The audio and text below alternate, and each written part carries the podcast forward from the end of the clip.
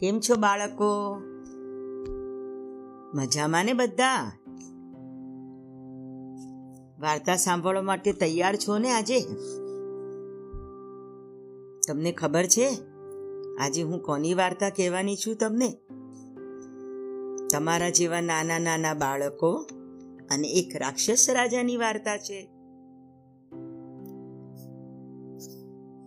દરરોજ સાંજે સ્કૂલેથી પાછા ફરતી વખતે એ બાળકો એક બગીચામાં રમવા જતા હતા. ખૂબ જ મોટો ને સુંદર બગીચો હતો એ. લીલું લીલું ઘાસ, રંગબેરંગી ફૂલો અને ફૂલો ઉપર પતંગિયા ઉડાઉડ કરે. એ બાગમાં ભાત ભાતના પંખીઓ પણ આવતા. અને સાંજે શાળાએથી પાછા જતા બાળકો એમાં રમે. એટલે એમના કલબલાટથી ત્યાંનું વાતાવરણ ખૂબ જ સુંદર થઈ જતું હતું. બાળકોને ત્યાં રમવાની ખૂબ જ મજા આવતી હતી. એ બગીચો એક રાક્ષસ રાજાનો હતો. બગીચાના બીજા છેડે રાક્ષસ રાજાનો એક મોટો મહેલ હતો. પણ એ મહેલ ખાલી હતો. કારણ કે રાક્ષસ રાજા થોડા વર્ષો પહેલા ક્યાંક ચાલ્યા ગયા હતા. બાળકોને એમના મહેલ બાજુ જવાની મનાઈ હતી. એમના માતા પિતાએ એમને ડરાવી ધમકાવીને એ તરફ જવા માટે સખત શબ્દોમાં ના પાડી હતી.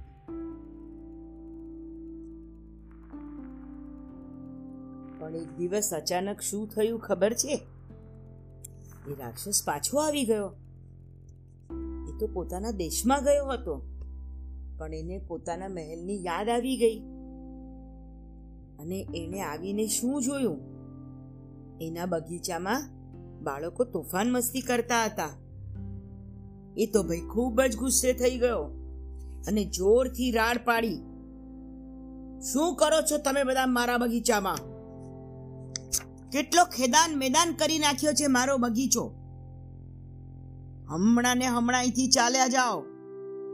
નહીં તો બધાને હાવ કરીને ખાઈ જઈશ.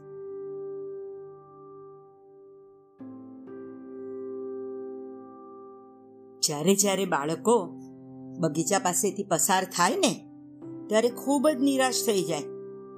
બગીચાને દરવાજાની બહાર ઊભા રહીને જુએ અને કહે કે આ રાક્ષસ રાજા કેમ પાછા આવ્યા?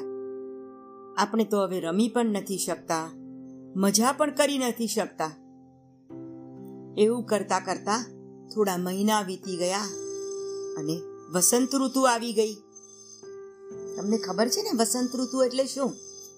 એમાં બધા ઝાડ ઉપર નવા ફૂલ ઉગે, નવા પાન ફૂટે અને બધું એટલું સરસ મનોહર લાગે દ્રશ્ય તમને.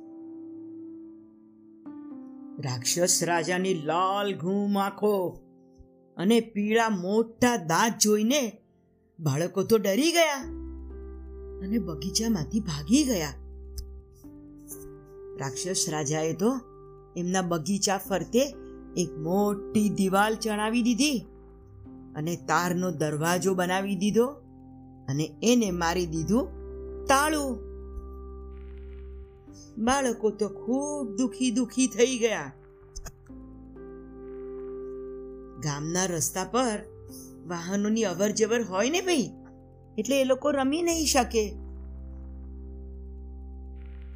રાક્ષસ રાજા રહેતા હતા ને, એ ગામમાં અને એની ગામની આજુબાજુ બીજા જેટલા પણ ગામ હતા, એ દરેક ગામમાં બધા ઝાડ ઉપર સરસ મજાના ફૂલ ખીલી ઉઠ્યા.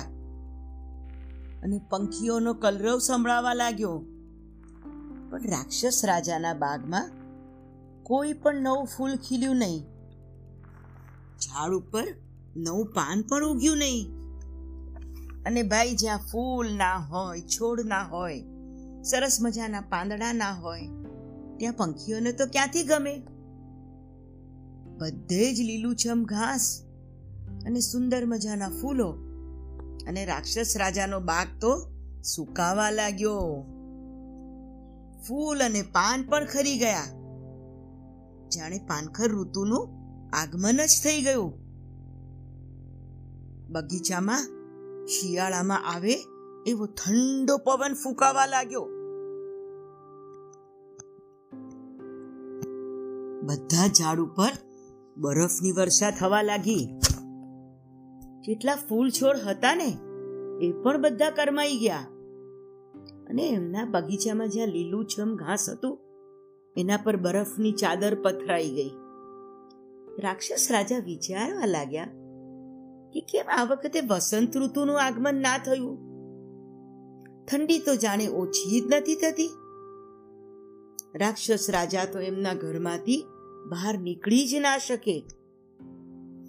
એમના મહેલના બધા દરવાજા અને બારીઓ બંધ કરીને એમને એકલા એકલા ઘરમાં બેસી રહેવું પડે. બિચારાને કંટાળો આવે ને, તો ધીરેથી બારી ખોલીને બહાર જુએ. પણ ભાઈ બરફના કરાનો વરસાદ તો પડતો જ હોય અને એટલી બધી ઠંડી લાગે કે એમને ફરીથી બારી બંધ કરી દેવી પડે. એક દિવસ શું થયું ખબર છે? રાક્ષસ રાજા બપોરે સૂઈ ગયા હતા. ત્યાં એમને પંખીઓનો અવાજ સંભળાયો. અરે આખરે મારા બગીચામાં વસંત ઋતુ આવી ખરી?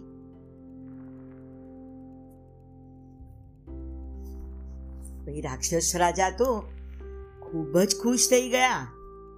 અને જલ્દી જલ્દી પથારીમાંથી ઉઠ્યા અને બારી ખોલી. અને રાક્ષસ રાજાને શું દેખાયું? એમની બારીની સામેના બધા ઝાડ ઉપર રંગબેરંગી ફૂલ ખીલી ઉઠ્યા હતા. અને એટલી સરસ સુગંધ આવી રહી હતી. અને દરેક ઝાડ ઉપર એક એક બાળક બેઠું હતું. ઝાડની જે નીચેની ડાળી હોય ને, એના પર બાળક બેઠું હતું. પણ અરે, આ શું થયું? આ પેલા ખૂણામાંનું એક જે ઝાડ છે, એના પર કેમ એક પણ ફૂલ નથી દેખાતું? રાક્ષસ રાજા એમના રૂમમાં ફરી ગયા અને એમના ચશ્મા પહેરીને આવ્યા. અને જોયું તો એ ઝાડની નીચે એક નાનકડું બાળક ઊભું હતું. અને એ બાળક કૂદકો મારીને ઝાડ ઉપર ચડવાનો પ્રયત્ન કરી રહ્યું હતું. પણ ભાઈ, એની ઊંચાઈ તો ખૂબ ઓછી હતી. એટલે ડાળી સુધી પહોંચી જ નતું શકતું રાક્ષસ રાજાની આંખમાં અચાનક જાણે ક્યાંથી આંસુ આવી ગયા. એમણે પોતાની શાલ ઓઢી અને પોતાના મહેલનો દરવાજો જરા પણ અવાજ કર્યા વગર ધીમેથી ખોલ્યો અને ચાલતા ચાલતા એ બાળક પાસે ગયા અને એને ઊંચકીને પેલા ઝાડની ડાળી પર બેસાડી દીધું.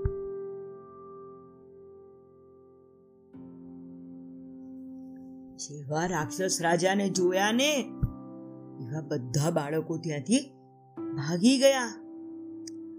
અને લીલો છમ ફૂલોથી મહેકતો બગીચો પાછો કરમાઈ ગયો. પણ ફક્ત એક ઝાડ ઉપર ફૂલ અને પાન હતા.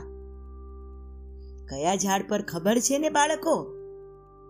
જે ઝાડની ડાળી પર પેલું નાનકડું બાળક બેઠું હતું ને, એ ડાળી પર હજુ પણ ફૂલ અને પાન હતા. રાક્ષસ રાજાને તો ભાઈ બધી જ સમજ પડી ગઈ.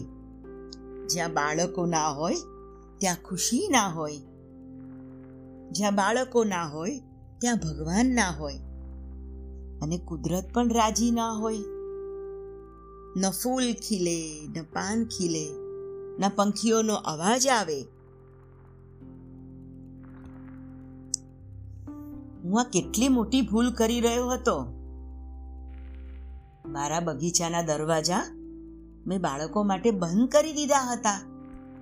અને એટલે જ મારા બગીચામાં વસંત ઋતુ નથી આવતી. મારા બગીચામાં ફૂલ નહોતા ખીલતા. રંગબેરંગી પતંગિયા નહોતા આવતા. પંખીઓ નહોતા આવતા.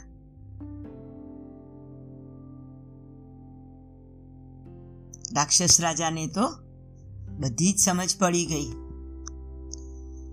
હવે આ બાજુ શું થયું ખબર છે? પેલું જે નાનકડું બાળક ઝાડ ઉપર બેઠું હતું ને એને આજુબાજુ જોયું કે અરે મારા બધા મિત્રો અહીંથી જતા રહ્યા છે અને હું તો બગીચામાં એકલું રહી ગયો. અને એણે જોયું કે એની સામે કોણ ઊભું હતું? રાક્ષસ રાજા. એ તો ખૂબ ગભરાઈ ગયું. અને રાક્ષસ રાજાને કીધું કે મારી ભૂલ થઈ ગઈ, રાક્ષસ રાજા. હું પણ તમારા બગીચામાંથી જતો રહું છું. તમે મને ખાઈ નહીં જશો, હ? મને તો તમારો બહુ ડર લાગે છે. હું ફરી કદી અહીંયા નહીં આવું. રાક્ષસ રાજા કહે, પણ તમે બધા બાળકો મારા બગીચામાં આવ્યા કેવી રીતે? મેં તો બગીચાની આજુબાજુ દિવાલ ચણી દીધી હતી અને દરવાજો પણ બંધ કરી દીધો હતો. પેલા બાળકે કીધું કે ત્યાં તમારા દરવાજાનો તાર છે ને, એ થોડા ઢીલા થઈ ગયા હતા એમાંથી એક બાકોરું જેવું પડી ગયું હતું. અને અમને બધાને તમારા બગીચામાં આવવાનું ખૂબ જ મન થતું હતું. કેટલા બધા દિવસથી અમે જોતા હતા કે ક્યાંક થોડીક પણ જગ્યા મળે ને, તો અમે બગીચામાં રમવા માટે જઈએ. પણ તમને નહીં ગમતું હોય ને રાક્ષસ રાજા, તો હવે અમે કદી પણ તમારા બગીચામાં નહીં આવીએ. રાક્ષસ રાજાએ પ્રેમથી પેલા બાળકને ઉંચકી લીધું અને એને કીધું કે, આવું ના બોલ બેટા. મને હવે મારી ભૂલ સમજાઈ ગઈ છે. તમે બધા બાળકો મને માફ કરી દો. તમારા વગર તો મારો બગીચો સૂનો થઈ ગયો હતો. વસંત ઋતુ પણ મારાથી રિસાઈ ગઈ હતી. તું મારું એક કામ કરીશ બેટા. જ્યાં જઈને તારા બધા મિત્રોને બોલાવી લાવ. અને એમને કહેજે કે આજથી આ બગીચો તમારા બધા માટે ખુલ્લો છે. તમારે જ્યારે પણ આવવું હોય ત્યારે તમે એમાં આવી શકો છો, રમી શકો છો.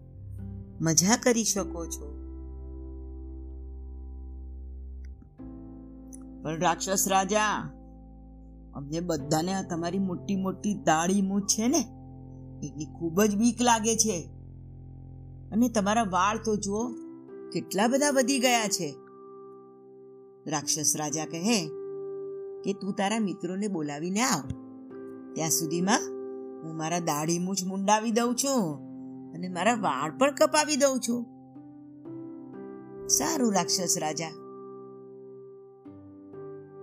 જો દીકરા, હવે તમારે મને રાક્ષસ રાજા નથી કહેવાનું. આજથી હું તમારો રાક્ષસ દાદા છું. અને તમે મારા વાલા વાલા બાળકો છો.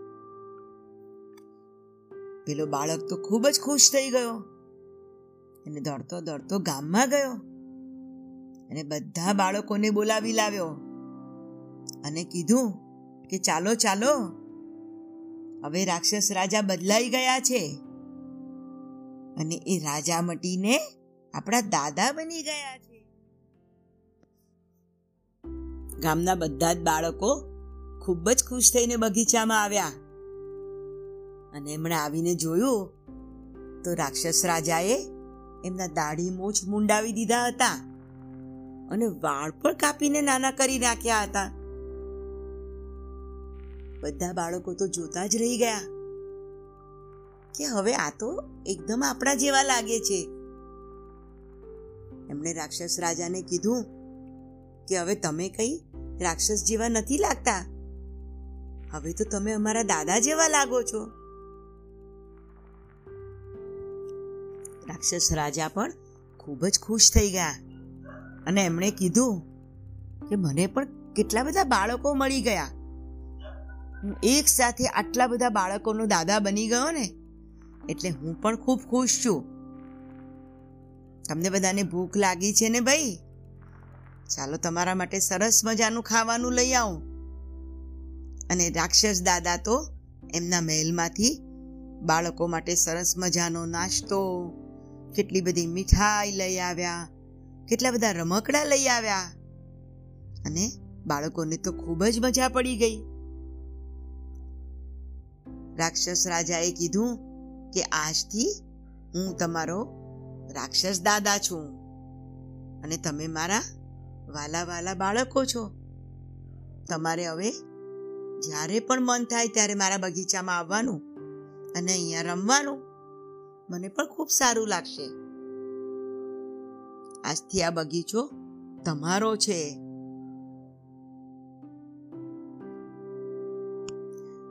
ગામના બધા લોકોએ પણ જોયું કે ભાઈ રાક્ષસ દાદા તો હવે બદલાઈ ગયા છે. એટલે એ લોકો પણ એમના દોસ્ત બની ગયા અને બધાએ એમને સ્વીકારી લીધા કે આ પણ આપણા ગામની જ એક વ્યક્તિ છે. અને રાક્ષસ દાદાના બધા દિવસો ખૂબ ખુશીથી પસાર થવા લાગ્યા. રોજ એના બગીચામાં બાળકો રમવા આવે, રાક્ષસ દાદાની સાથે બેસીને નાસ્તો કરે અને રાક્ષસ દાદાની સાથે રમે પણ ખરા.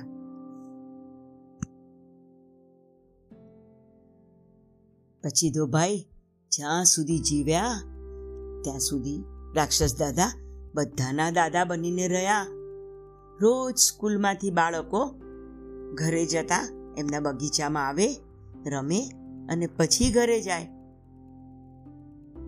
અને બધાએ ખાધું પીધું ને મજા કરી. તમને ગમીને વાર્તા બાળકો?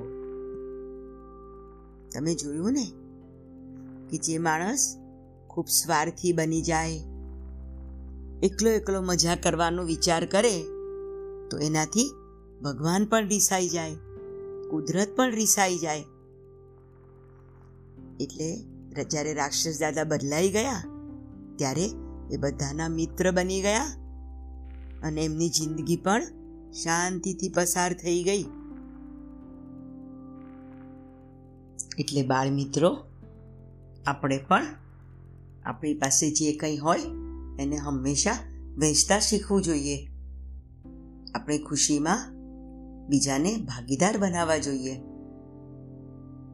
જેમ રાક્ષસ દાદા સ્વાર્થી બની ગયા હતા ને, એવું આપણે સ્વાર્થી નથી બની જવાનું. કારણ પછી તમે એકલા પડી જશો અને એકલા એકલા કંઈ ગમે આપણને.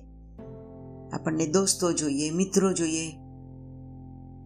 એટલે હંમેશા પોતાના આનંદમાં બધાને ભાગીદાર બનાવો. આપણી પાસે બે હોય તો એક આપણા મિત્રને આપતા શીખો. હંમેશા કોઈને મદદ કરતા શીખો.